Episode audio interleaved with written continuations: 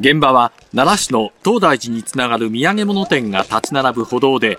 25日午前9時50分ごろ普通乗用車が暴走し歩いていた男性2人をはねました。はねられた男性のうち1人は長野県から旅行に来ていた52歳の男性で腰の骨を折る重傷。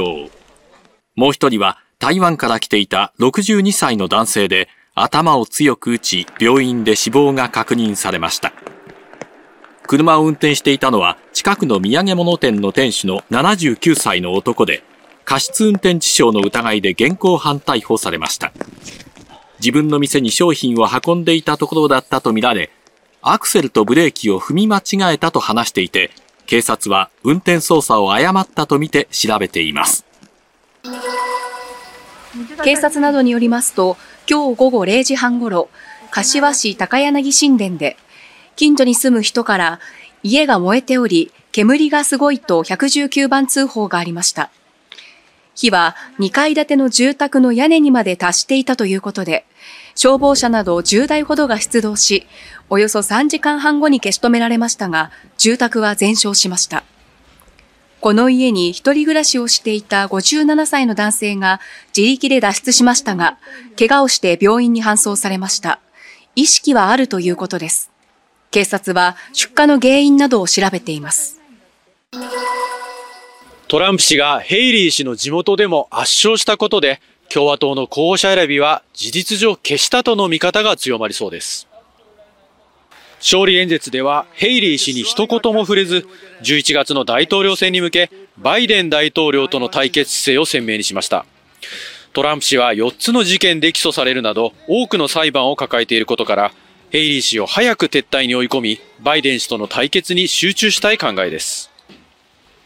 ヘイリー氏が選挙戦から撤退しない背景には、トランプ氏が77歳と高齢で健康面のリスクがあることに加え、刑事裁判で有罪判決を受ける可能性があり、不測の事態に備え、唯一の対抗馬としてできる限り選挙戦に踏みとどまる狙いがあります。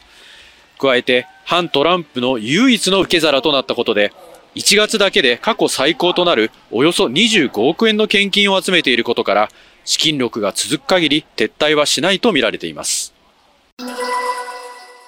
輪島市長井町のビニールハウスを利用した自主避難所です。元日の地震で自宅が全壊した付近住民など、こちらでは現在も10人が避難生活を続けています。こうした市が指定した場所以外の自主避難所は石川県内で100カ所以上あり、一部では今も自治体職員や自衛隊員らが水や食料などを配送しています。これに対し輪島市は市内にある自主避難所の物資の配送を今月末で打ち切ることを決めました。配送を打ち切る理由について輪島市は避難所運営を市民参加型にすることで人員を効率的に配置し復旧を進めたいとしています。自主避難所となっているビニールハウスの中にいます。配送がなくなる来月からは、避難者が拠点まで自ら物資を取りに行く必要があり、負担が大きくなります。復旧に向け少ない人員をどう活用していくべきか、難しい問題も出てきています。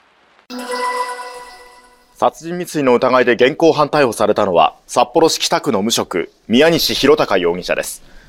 午前6時45分ごろ、札幌市北区北31条西4丁目のコンビニエンスストアの店員から、包丁のようなものを持った男が暴れていると警察に通報がありました。警察によりますと、このコンビニの40代から60代の店員の男女3人が襲われ、このうち40代男性が病院に運ばれましたが、死亡が確認されました。宮西容疑者はコンビニ近くの路上で駆けつけた警官に取り押さえられましたが、容疑を認めていて、警察は当時の詳しい状況を調べています。